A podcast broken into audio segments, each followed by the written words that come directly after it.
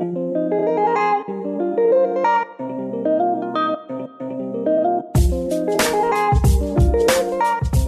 everyone, I'm Hetty Holmes, and you're listening to the Dose Podcast, the home of healthy headness in search of balance. Meditation has gone mainstream, and mindfulness is everywhere as we're learning that exercising our minds is as important as exercising our bodies. But with the religious origins and associations with aligning chakras and chanting with crystals, to the skeptically minded, they can appear just more like self help crazes. At the same time, we're becoming aware that technologies we love using may not be so great for how they make us feel. But could technology also become part of the solution for the Western world's growing mental health issues? I'm here today with Niraj Shah, who is captivated by the role technology is playing in enabling human possibility. His No Crystals, No Mumbo Jumbo project, Mind Unlocked, which takes a science led, practical approach, is one of London's leading meditation and mental well-being movements. Niraj is also the UK county lead for Silicon Valley's Transformative Technology Academy, which is the largest global collective of entrepreneurs and innovators working on technologies to raise mental health and emotional well-being. So Niraj, welcome. Hey, Um. Hey. so can you tell me a little bit more about your personal journey with meditation and how it's led you to this point? Sure, definitely. And also, I'm really excited to be here. I'm a big fan of Dose and all you guys are doing, as you know. And there's so many parallels with what we believe in. So, uh, really excited to be here. Wonderful. Thank you for joining us. Good. So, my personal journey with meditation is really simple. I wasn't into meditation at all in any way. And then at the age of 30, I was perfectly healthy. And out of nowhere, I had a full blown stroke. And it was pretty serious. We don't know why it happened, but the good news is that I'm okay now. But as you can imagine, uh, an event like that makes you start questioning everything. So I went from somebody who had a you know a thirty year old who had a mild interest in health and well being because um, a, a fast life was starting to catch up with me. That went to a obsession with what happens in our brains, and it went to an obsession about health because I wanted to make sure that they the chance of something like this happening again was minimized and that led to yoga um, my neurologist was very clear that until I'd made a full physical recovery, which took me about sort of six months total, um, the only physical stuff I was allowed to do was yoga. So I'd had some exposure to yoga as a kid, being of Indian origin, but no practice as an adult. So I so I went back into that. That was incredible for my body uh, and for my mind. Um, and yo- yoga started me on the path towards being exposed to ideas in meditation. I um, then recovered, started my first business. Life became very very busy again, as anybody who started a business would would understand. And I think that's when meditation really kicked in because um, I it was mainly through yoga to start with. I started practicing about 15 minutes of yoga every single night um, when, when I was finishing work at 11, 12, 1 a.m., whatever. That, like that 15 minutes was a non negotiable. And the reason that was there was I was doing it for the mental benefits. It would give me that separation between my working life and crazy mind and getting a good night's sleep and it, and it worked because by getting out of my mind into my body into my breath like all, all the stuff that um, that uh, either yogis are massively turned on by or, or non-yogis are massively put off by um, it, it just really worked for me and, um, and and I started getting into meditation a little bit and I'd been dabbling in it and then where it became a really big thing for me was by this point in my life, I was a couple of years into my first business.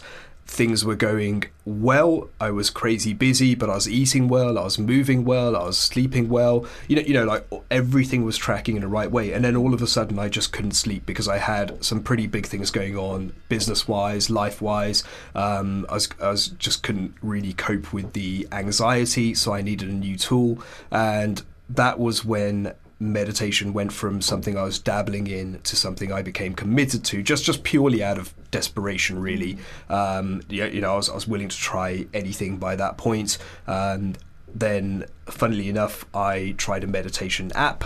I'd, I'd dabbled in these things before, but um, it wasn't something I really needed in my life. But all of a sudden, I was using a meditation app to help me to go to sleep, which a lot of meditation teachers will say is a big no-no. Mm-hmm. Um, but when you're, you know, a- anyone who's had insomnia would know that at that point you're ready to do whatever it takes just to get a better night's sleep. Mm-hmm. That helped massively for a couple of days, and that then um, things started getting back onto an even keel over the course of the next uh, week or two. And then after that, it just made me think that actually this tool is so powerful, something that can help me to change my state and shift it so quickly without any doing anything physical, and and just basically getting to that end point way quicker than through any other means that I knew, and then that's that's when I went into sort of full commitment to um, a, a, daily or near daily meditation practice. Amazing, and obviously you went on to kind of forge a career in the space as well. Yeah. Um, so Mind Unlocked is a project of yours that mm-hmm. you've been running for a few years now. Do you think that kind of all kicked off? Um, with this growing popularity in meditation, it seems like meditation yeah. is now for the masses. It's, yeah, for sure. It's for no sure. longer like a hippy dippy magical thinking concept, but it's science based and mm. it's like a health hack people are really looking to for mental well being.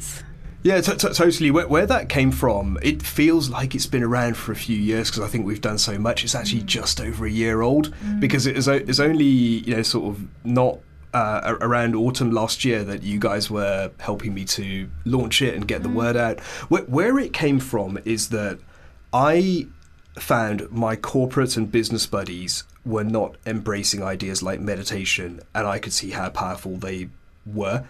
But it was so obvious why they weren't because they saw it as a hippy dippy thing and they saw it as chanting of crystals. And, and also, it was a very real concern am I going to lose my edge if yeah. I become all nice by doing this and just become in love with the world and suddenly I don't want to, you know, strive for the things I want to strive for? And for me, it was so obvious because the other thing that's happened is um, th- there's two things that I think that have driven this. The first is that we've created an incredibly busy, distraction distraction-filled technological world where our stresses are being triggered, our sleep is being affected, um, our anxiety is being triggered. So that's led to a rise in stress, insomnia, anxiety mainly. Mm-hmm. Uh, and then the other side of it is the amount of research in meditation has exploded in the last 10, 15 years.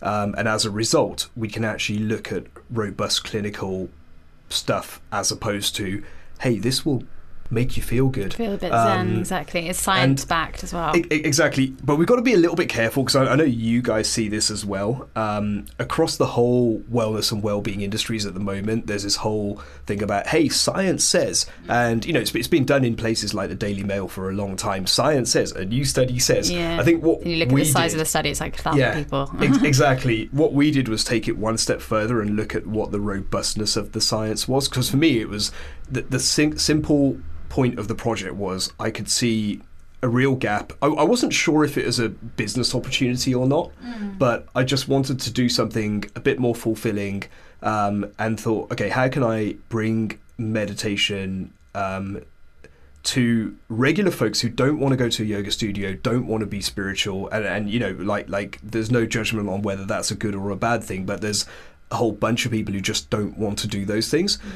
So how can we make it really evidence based, really practical, and just really focus on making it a great experience. And, and that's kind of where it came from. Yeah.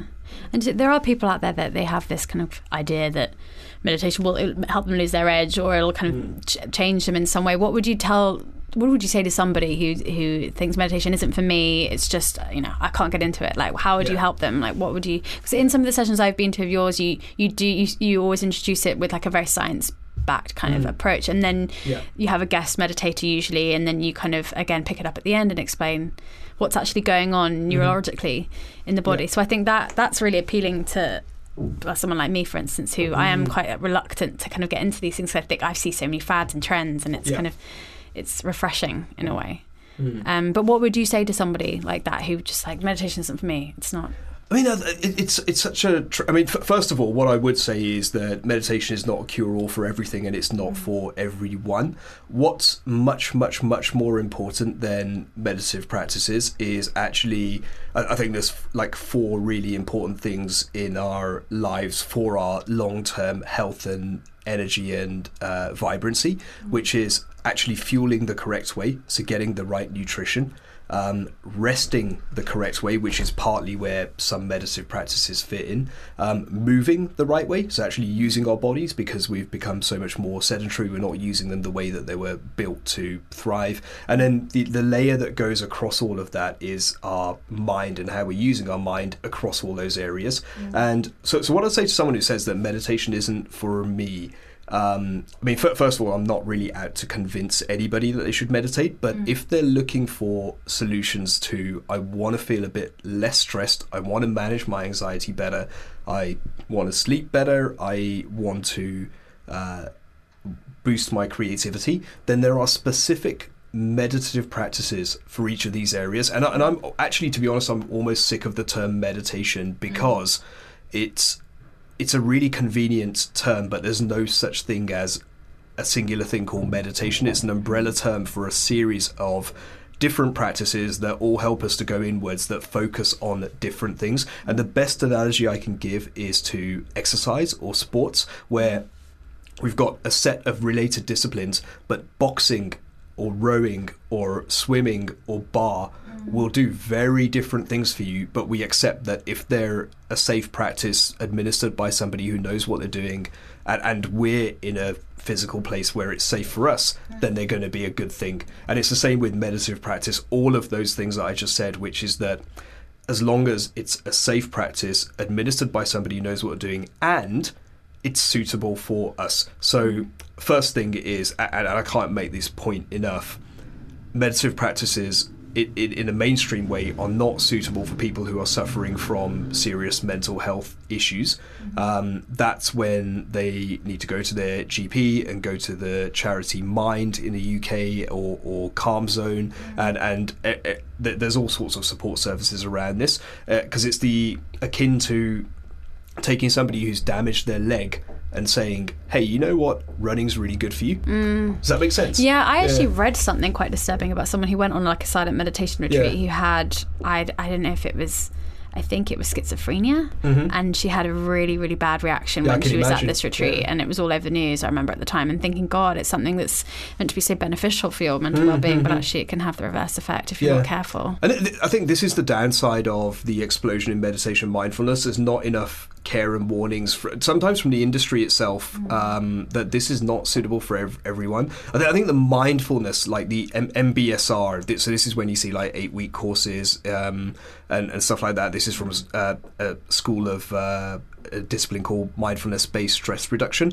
Those guys are really good about, you know, sort of having the right disclaimers in place. But I, there's been a proliferation of meditation and all sorts of people taking on that mantle. And it's really rare to see that care being taken to make sure that um, somebody who shouldn't be in that room isn't. But what, what, what it comes down to is a lot of meditative practices are focused on bringing attention to what we're thinking and becoming aware of our thoughts and starting to understand those processes. Now, if somebody is has schizophrenia or if they are um, just suffering, like like they've had a major trauma or PTSD or something like that. Mm-hmm. What do we think putting more attention on those things is going to do? It's going to make them feel worse. Exactly. So, yeah. you know, meditation can absolutely help everybody. I'm convinced of that. But mm-hmm um, in those cases, it needs to be um, done in a one-to-one way from a specialist who knows what they're doing, somebody who's medically trained. Yeah. So again, one of the things that we did at um, Mind Unlocked is we had a clinical advisor from day one, um, somebody from from a medical background. She's a you know dear friend of mine now, mm-hmm. Um, but her main job has been to make sure that we don't do anything dangerous and don't say anything stupid. Mm. Yeah. Yeah, it's great that there's that monitoring going on. Yeah. So you, you mentioned apps before. So obviously, and you said a couple of people in the industry might not agree with you having Yeah. a, a meditation app in bed. But um, what what are the, some of the ones that you really like? I mean, obviously, Calm's pretty massive now. Yeah. Um, are there any other ones that you you So, so by? Calm was the one which solved my sleep problem a few years ago when it was in its infancy. Yeah. Um, I mean, I mean, look, apps overall, I'm a big fan because anything that gets these messages out to um, the masses. yeah millions of people Yeah. is, is is a good thing. However. They could they could all do with a health warning, which um, I'm, I'm not sure why that's not there, but they re- really should be a little bit more protective about you know their their um, their, their, their audience.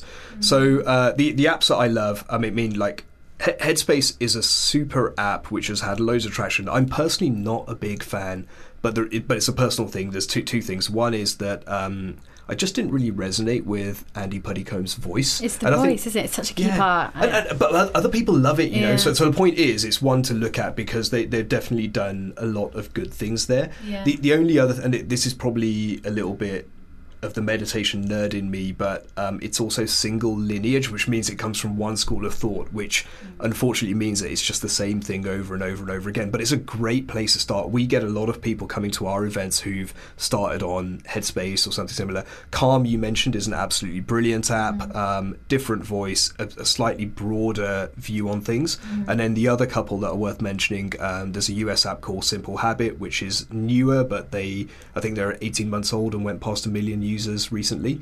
Um, but what's good about Simple Habit is that they've got lots of different voices from lots of different backgrounds, and, and, and they've, you know, really made it practical so you can pick uh, do i want something for my commute or do i want something to help me focus um, 5 10 15 20 minutes uh, and i've got got no affiliation to any of these guys no, it's worth saying the ones. um, It's, but- I, I must say, I'm all about the voice. The, the Yeah. first one I ever got into is um, uh, uh, what's he called? Andrew Johnson. You ever heard of Andrew Johnson? Mm-hmm. No, Scottish guy. Yeah. Mm-hmm. He's he's actually been around for a very long bet, time, yeah. and he's been doing this from you know the beginning. And but he he takes a very therapeutic approach. He helps people who are recovering from cancer and Mm-hmm. clinical depression. But I think. Yeah, he had an opportunity to kind of be bought by one of the bigger guys, and he decided not to. But I just his voice to me is just everything, and I, it's And- it's and become a so friendly voice. Important. Yeah, It's- and I go back it's to it. You know, if you think about it, like everything in, in this sphere of well-being is quite personal in that you know you'll resonate with this trainer but not that one Mm, uh, exactly. for whatever reason same- and it's same way. exactly the same with, with Yeah. you know a, any form of guided meditation or meditation teaching you've really got to um, enjoy the experience otherwise you're not going to go there Yeah, and uh, these apps are great, right? But it's just obviously monitoring how much we we use them because is technology part of the problem why we're so stressed out isn't Yeah, there massively. isn't there a big reason why a lot of the you know the, the tech companies are kind of going back on what they said about the like button and you know Mm-hmm. the, the way they've designed these phones to be highly highly addictive Mm. you know just kind of it's that constant stream of dopamine that we're looking for all the time i mean is Mm. combining the two meditation and technology is that not is that is that going to work is that there, there, there, there is a there is definitely an irony in that. Um, it, but but yeah, I mean, go, going back to the, the original question, like like tech is a massive part of the problem, Mm. but it's not. But tech is not problematic in itself, and let me explain what I mean by that. Over the last 20 years, there's been two things that have massively exacerbated these issues.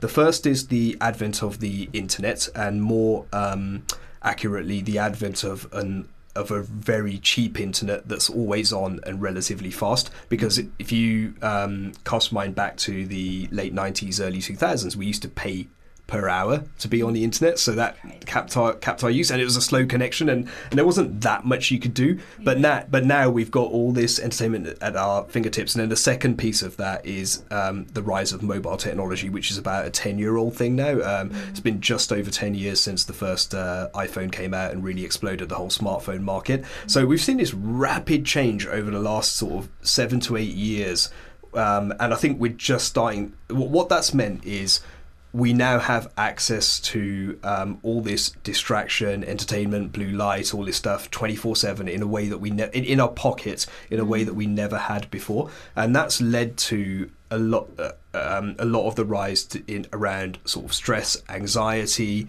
um, insomnia, um, and undoubtedly, all of the tech, all of the big tech today started off innocently. There is no way that when Mark Zuckerberg was basically working out how uh, he could get his college buddies to rate each other online um, and then built a social network out of that, there's no way he could have known that 15 years later it would be used to swing an election. Mm. Um, there's no way that when the Twitter guys were working out, hey, what's a really cool way for people to communicate, that it would now be one of the biggest hotbeds of, um, you know, sort of abuse, anonymous abuse. Mm. Um, the thing is, now they know that these are problems, but the problem for them, their business models are built on how long they can keep us on their platforms. Yeah. And as a result, they they've you know th- th- these guys are very deep pockets, very smart, and they uh, as as a result, they've scientifically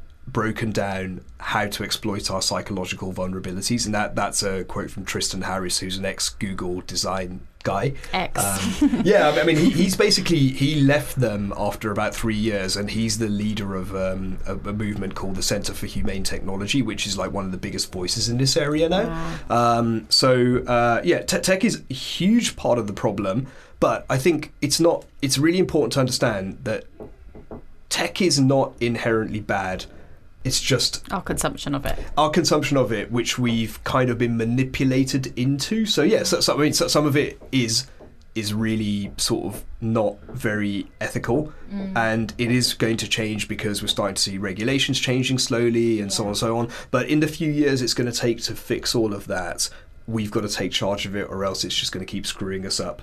Mm. Um, what? Uh, yeah, uh, you, I mean, would, I guess, would, it, would I mean, it be useful to give give you a couple of examples of how the manipulation works? Yeah, or? no, definitely. Yeah. Cool.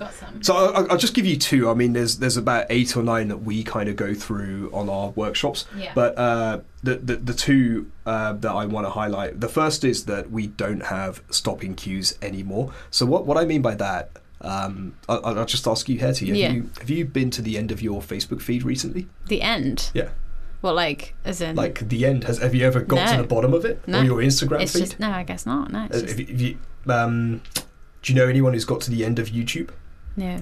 Cool. So, so, but the thing is, a few years ago, th- these things were finite. Facebook yeah. used to be a wall that we'd write on, and YouTube didn't, and Netflix didn't auto load the next video. So, what these guys realized is that if we take away the stopping cues, i.e., the the natural break, which you know pre-tech that used to be, there's only four channels to watch, and actually yeah, you need to record a thing, and um, you, know, you need to record a program if you want to watch it. You know, all these natural it's stopping cues. choice that now, isn't there? That that's it. It's endless choice. Yeah. But the thing is, what what they're exploiting there is that they know if we're not getting the cue to stop, then we'll just carry on. This is mm. where the whole binge watching thing came from yeah. because Netflix will auto load the next video and yeah. it knows that our natural tendency is to not take action versus taking action. So it's really exploiting that yeah. um, in, in, a way that makes us feel okay about it. So actually, just becoming aware of that is really cool. Um, you know, even if you see like video games, like video games used to be, uh, you, you, know, you kind of go into video game, you do this thing, and then you die after a while, and that's yeah. the end of it. Now you've got these massive million player online things which mm. just have no end. Um, so that's the first one. And then the second one that's really worth highlighting is what we call intermittent reward. Mm-hmm. So, what this is, is that um, the, the reason we keep checking things like email is because we want to see has something new come. But what makes it compelling is that we love being surprised. So we don't every time we check it, we don't know if somebody's emailed us or not. We don't know who has, and we don't know what they want. So um, again, what has been proven in uh, psychology is that when we don't know what the reward is going to be, it makes us want to go there more and more and more. More thrilling. checking. Yeah, yeah totally. Yeah. yeah. And that's the dopamine, it's, right? It's, the it's anticipation. It's the anticipation, exactly. Of pleasure, the, potential do- pleasure. Yeah, the dopamine in dose. Yeah, yeah um, no, totally. So, uh, you know, that that's there in email, it's there in social media, it's there on dating apps because you don't know what's coming up next. Mm. Um, and the only other industry where we see this as prevalent is the gambling industry mm. because it's there in the roulette so wheel and the fruit addictive. machine. Yeah. But the gambling industry has a ton of regulations, uh, especially around you know sort of under 18s and stuff like that. Yeah. So this is the at the moment like giving people un like especially like minors uh, yeah. giving them unfettered access to all this stuff is it's almost like saying hey, here's the casino and here's a liquor cabinet. You guys do what you want, and we'll just come back and check on you later, maybe. so that's kind of frightening, isn't it? yeah. So that's that's that's the pl- parts tech's played, but at the same time, I mean, tech tech lets us do amazing incredible things. things. I know. Yeah. Well, we're seeing now, you know, there's quite a few kind of leading trainers, fitness trainers that are deciding to come off social media now, Hmm. which I'm sure, you know, the the actual brands they work for aren't very happy about because they have big followings. bet, but yeah. actually, it's it's a rejection. It's like it's too much. It's too invasive. I don't want this anymore. Yeah. And I think that will probably be passed on to. You know the younger generations. You know, if they mm. go on to have kids, they probably will limit that. So that, I think there will. Yeah. be a change because we're recognizing it now. Yeah. Well, well, there's a couple of other things going on as well. I mean, I, I, me being an optimist, partly, I believe we're at peak antisocial as far as tech is concerned. Um, that's partly because I'm an optimist, but partly because I get to see all these movements like Tristan Harris's movement and all the stuff that's happening. Um, you know, like we've gone from hardly a peep about these things 18 months ago to now we're seeing different articles every week. Hey, tech might be not so great for our mental health, etc. So the awareness is rising. But the other thing is there's a shift in the way that the internet is working. So we've gone from you know the early days of the web where it was basically um, you know this is the AOL MySpace days where it was static and it was uh, so static you just consume. And it was on a laptop screen and it was uh, basically um, you know very, very basic in its approach. And then Web 2.0, the rise of social networks, we went from static to social, i.e., it becomes a conversation through Facebook, Instagram, Snapchat, whatever, um, to mobile. So we're still consuming on screen, but now it's mobile technology. And, and what's happening now is that the whole Web 3.0 movement, which is that all the growth in the web is coming from O2O, which is online to offline. So this is Uber, Airbnb, Deliveroo, where it's a digital layer rather than digital technology, which allows us to do something in the real world. Because people, we've got to that point where we've realized actually we want to do more things in a real Yeah, world. we want to connect Um, and do experiences. so- it's a bit like what we're yeah. trying to do, you know, connecting Yeah, totally. people to the world of well-being. Yeah, and we're, we're moving away from screens now. It's it's very early, but if you look at the rise in digital assistants like Alexa, the the whole AR and the mixed reality layer layer that's coming as speeds get faster, um, we're not going to be looking at the internet as much. We're going to be experiencing it to enhance our life. Um, so I, I do think we're at peak antisocial, but I also do think it's going to take a few more years for this all to play out. Do you think we'll have like chips in our ears and things like that? Like it'll just be in our heads. Or we'll just- Undoubtedly. yeah, Undoubtedly. A fr- fr- friend of mine is a pioneer in this space and uh, he's biochipped more than 6,000 humans now. Um, now, huge ethical concerns with something like this. Uh, however, luckily, he wants to be, you know, he wants to work with regulation to develop this properly. But, you know, today that's just an NFC chip. What it means is that. Um, you can pay for your coffee or pay for. This is all in Sweden, by the way. So they've got a deal with Swedish Rail, so you can um, in, you can tap in with your hand instead of uh, in, instead of your wallet. But in the future, this will hold all our biometric data. It will replace passports and We're becoming robots. uh, we, we, well, we kind of already are if you think about it, right? Because um, th- th- this, what I'm holding up here, is my mobile phone. It's outside of us, but it's already a digital extension of us. It's already where part of our life is being held. It's how we interact with the world. It's how I use maps to find wh- the place to come to to meet you today. So you know, it's not actually all, all that's happening is that this device in my hand is going to disappear over the next 10, 15 years, and uh, it will experience it through our voice assistants, so so through our headphones or through a chip in our hand at the moment. Event, even, you know, like 50, 100 years in the future, maybe a chip in a brain. I don't know. God, it's frightening. Yeah, but it's but it's already happening. That's the point. It's Yeah, like yeah, you know, it's it's not it's not it's, this is not some. And, and, no government can stop it happening. So what we need, and this is me getting on my soap soapbox a little bit, is to become more conscious so that we start choosing how these things are going to show up in our life instead of how the manufacturers want it to show up. But inevitably, I mean, they're going to take control, aren't they? They've got to sell products. They've got to get Uh, their brands y- out there. y- yes and no, because don't forget, we're now in an era where um, people are starting to trust themselves more because we can't trust anybody else. Mm. Uh, so th- th- a- again, like I mean- I mean, like tech, tech and the human mind is my absolute geek out area. Yeah. So where we've gone to with something like trust, for example, a couple of years ago when Brexit and Trump and all that stuff was happening, we used to think, well, if the Leave campaign put on the side of a bus that, hey, 350 million of our money goes to you, that could go to the NHS, and there's an NHS logo on this thing and everything, mm. then we used to think, well, there's got to be some truth in that. You can't just say that. What we've learned now is they did just say that. So actually, now we're starting to learn that we need to trust ourselves and our own sense more and what companies and governments are saying less because we can't trust it anymore. Mm. So, so I think I do think things are shifting. Yeah, and we see it with like the GDPR rule that came in yeah. quite recently, which Amazing obviously rule.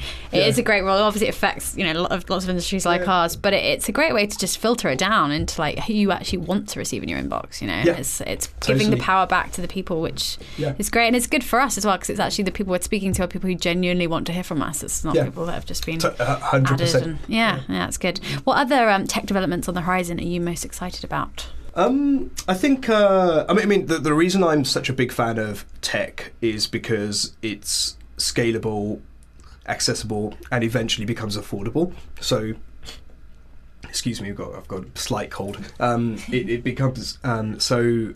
The reason I'm such a big fan of that is it means we can affect change on a tens of millions to hundred millions of level. Mm. Um, at, at, at, the moment, I mean, today it's uh, you know, you've got things like Calm, which did sixty million dollars in revenue last year. Uh, you've got um, people like uh, Shine, which uh, is a New York mental health mental health chatbot, which has now got two million users. But what's amazing about them is that they were really targeted for kind of teenagers and minorities because mm. a lot of this messaging they it just wasn't in their language they just like we can't resonate with this mm. so you've got stuff like that reaching things like that another AI assistant called Woebot which uh, um, you know they're, they're, now sharing 2 million messages a week on their platform and uh, um, earlier this year they raised 8 million in their seed round so it's all it's wow. early but it's all happening yeah. so at the moment it's going to be extensions of things we know where things like um, you know, potentially Calm and other apps like that get a bit smarter.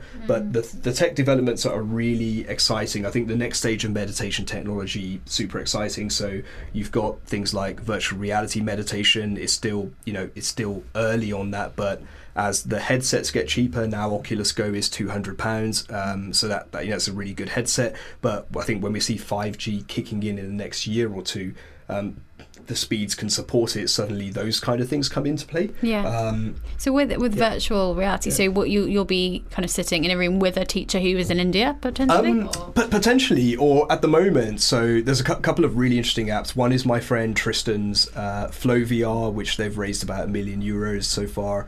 Um, that is actually really beautiful landscapes. So there'll be like a beach landscape or a waterfall or stuff like that.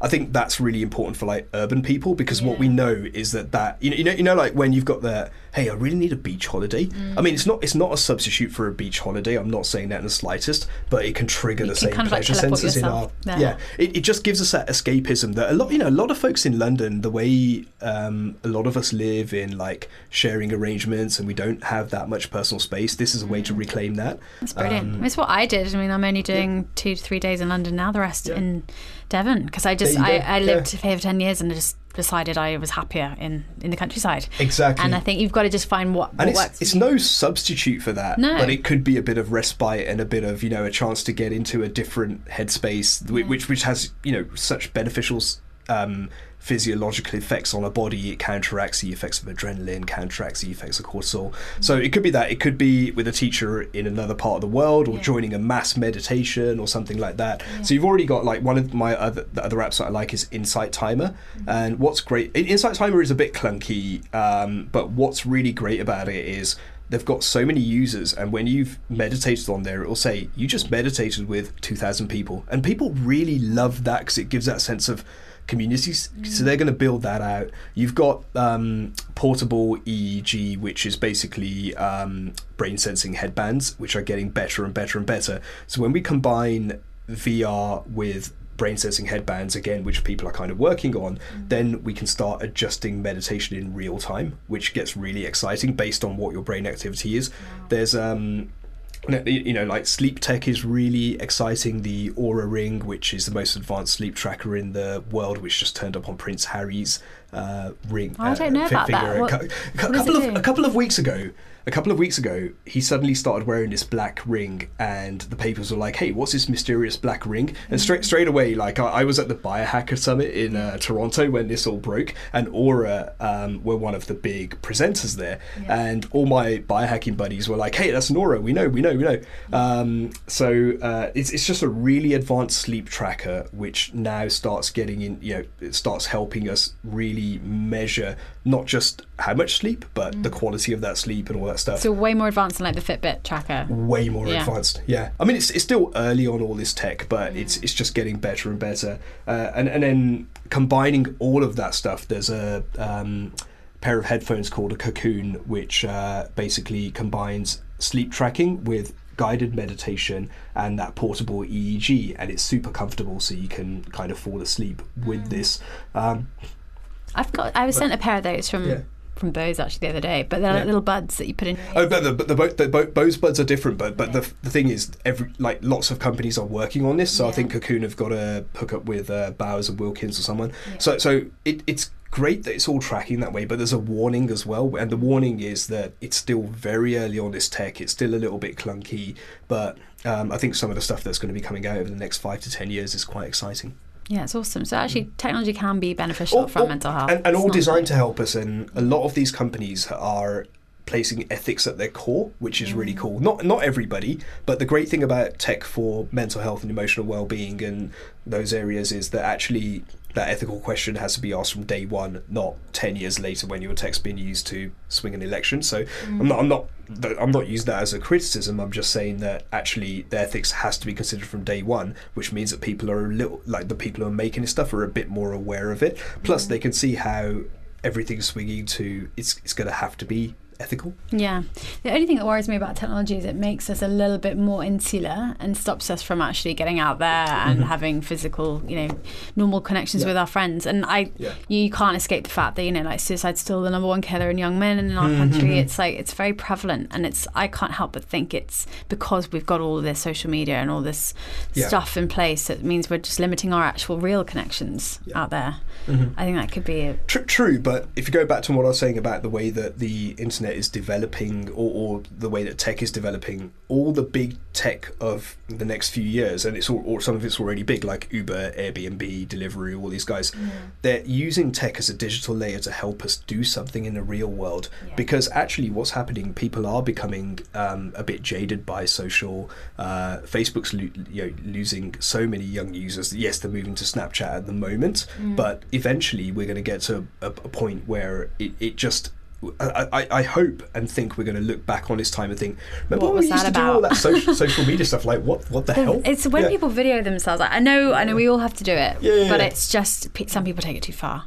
It's mm. when you see like you're in a Yeah. park and they're just talking to themselves, and you're like, Yeah. oh my god, what? And it's, it's like like like look at where you are. Exactly. I saw one girl taking. It was a really beautiful mm. display in a shop, but she was in the middle of the road and it was like a red traffic light. I was like, Yeah. "What are you doing?" Mm. Um, so yeah, it can be dangerous, but as you say, it connects us with amazing real experiences. And wellness tourism is huge now. Mm. Yeah. Espe- when we're really seeing that people are going on retreats in you know Costa Rica to focus Mm-hmm. Yeah. on their well-being, and you know the, to, the the demographic we speak to, like 25, 35 millennial Mm. women, you know that they, they can they're affluent, they they want to travel, Mm. but they're multitaskers, so they they don't want to just go on holiday and then just you know be really Yeah, unhealthy. They want to carry for a week, exactly. yeah. They want to carry on their healthy habits while they're on holiday. Yeah. So it's like killing two Yeah, birds with and one stone. learn something and be engaged and meet cool people and Exactly, and connect with the local culture. So I guess if it's a platform used in that way, then Yeah. it can be very. I mean, we're seeing more and more and more of that, so I'm I'm hopeful, but who knows? Can't predict the future. Yeah. So tell me where you're at now with your business. So what you're, you're in San Fran a lot. You said working in Um, I- Silicon I'm, Valley. I'm heading to Silicon Valley in a few days. Um,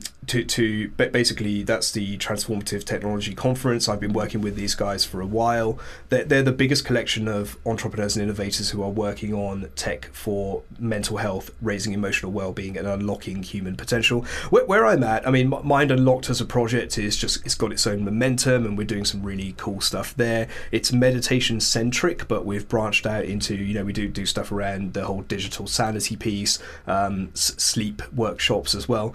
Um, but my personal focus is very much on the intersection between well-being and technology, um, and that's where I'm working with a lot of these businesses now, mentoring a few of these guys, starting to connect them to funding, um, and, and and just I, I think that's really exciting for me personally because I get to geek out, I get to see all this tech, I get to see it early, but also it, it's about empowering the leaders and the entrepreneurs who are making the stuff that's going to make our world a better place and help us to have healthier habits and all this stuff in a way that isn't invasive in a, in a way that doesn't suck us into a screen and suck us into the screen and uh, so on. So, so for me, that's really exciting because you know I, I want to affect change on a big level, tens to hundreds of 1000000s mm-hmm. and the way that I've kind of chosen to do that is to really work with the guys who are building the building the future of our health mm. and helping them to empower them using my sort of business knowledge and, and so on to Amazing. do that. So that, that's that's the path that it's I'm very on. fulfilling for you. Yeah, it's yeah totally. Everything you've yeah. worked for. Mm. Great. And so so just going back to, to you, so how would you tap into your dose? So your your dopamine, your oxytocin, your serotonin and endorphin. Like what would be your kind of magic mix of those things? I know you're a keen snowboarder. yeah. Right? I mean, snowboarding is the ultimate for yeah. me. It's like uh, I, I often say the only reason I have a meditation practice is because I choose a life where I'm not on a snowboard every day. Um, I mean, it's, it's that combination of doing something physical, doing something challenging that requires being present because there's there's quite a painful cost to not being present on a snowboard. Yeah. Um, then being in nature, be, being in tune with all that, seeing that stunning stuff, hanging out with friends, all that kind of stuff. So I think I think snowboarding is the ultimate, but that's like at best that's like a few weeks a year um, at, at best. So the rest of the time, I mean, I'm I'm really I, I'm really into movies. Um, other than that, uh, yoga and meditation are a huge part of my life, but they're more things that I kind of do because I know they're really, really good for me. Mm-hmm. Um, I, I, mean, I mean, I've got got to admit, actually, the the thing where I become alive and what what I love is getting to work with and see all this tech. So in that sense, my work and life are integrated mm. rather than balanced, and I think I prefer them to be integrated. Yeah. Um, the only thing I've got to be a little bit careful of is knowing where the you know when Boundaries. the right time to rest is. Yeah, yeah, yeah. yeah. And, and, actually, in the last few months, I've I started uh, drinking again and really rediscovered uh, the whole cocktail scene and got yeah. to know a few folks there, and I think that's really exciting. And it's fun coming back to that now having had a, a long, you know, three year break from alcohol until a few months ago, now I'm really enjoying that because it's about complexity of flavors. You know, without, yeah. without sounding like too much of a dick about yeah. it, it's it's about um, complexity of flavors and the craft and you know all that kind of stuff. So mm. I can mm. really get a lot out of a couple of cocktails, whereas before it was like always about the third, fourth, fifth mindless drink. Yeah, exactly. Sense. I mean, yeah. I grew up in Generation Binge, you know, university. Yeah, me too. Yeah. It was. I mean, it's really sad. I read about this one at a fresher at Newcastle University, which is where I went to, who who died. I, I read the same thing. I know yeah. after having like twenty vodkas or something. And, and I look back on my time, and you know, I I'm kind of like, I I spent my three years at university pretty much drunk, yeah. and that could have been me or anyone I knew. Yeah. Um, and you know, I, I, don't have any great regrets about that time. No, you make great social bonds, and exactly. But all of the content material. I mean, I did English, so it's like eight hours a week. Mm. All my friends yeah. were doing twenty five hours plus, so I had to get a bar job on the side, which yeah. I don't know if that's a sensible thing.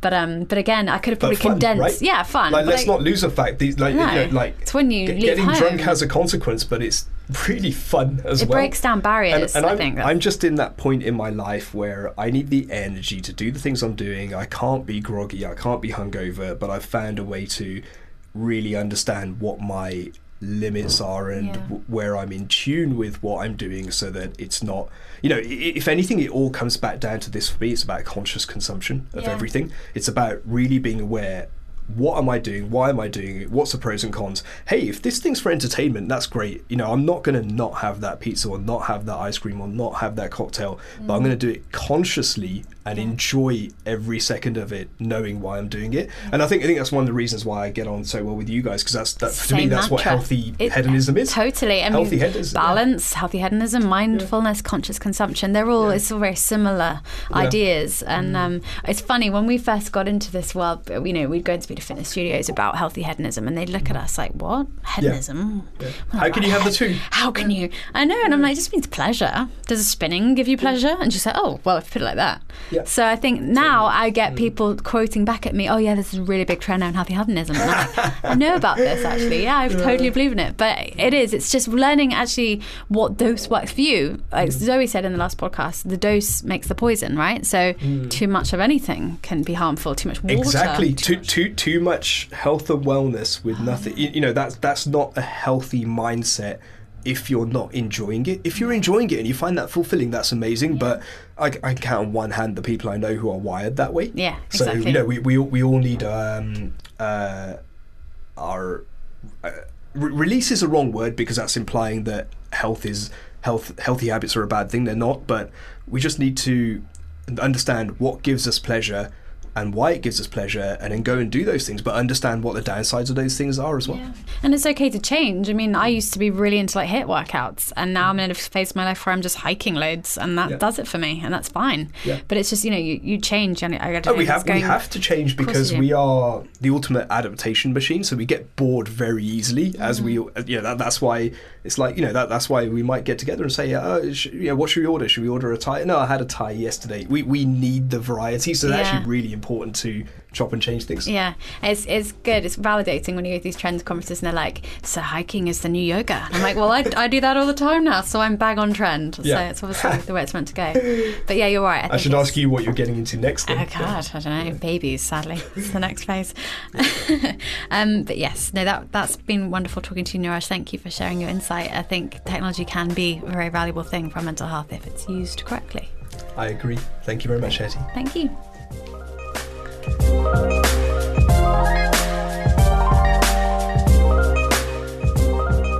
If you have any questions about any of the content discussed in today's podcast, please drop us a line at hello at whateveryourdose.com. You can also refer to the links in the show notes below. Want to know more about Dose? Visit www.whateveryourdose.com and sign up to receive our weekly newsletters for feel good content and events across fitness, food, and drink to get your happy hormones firing.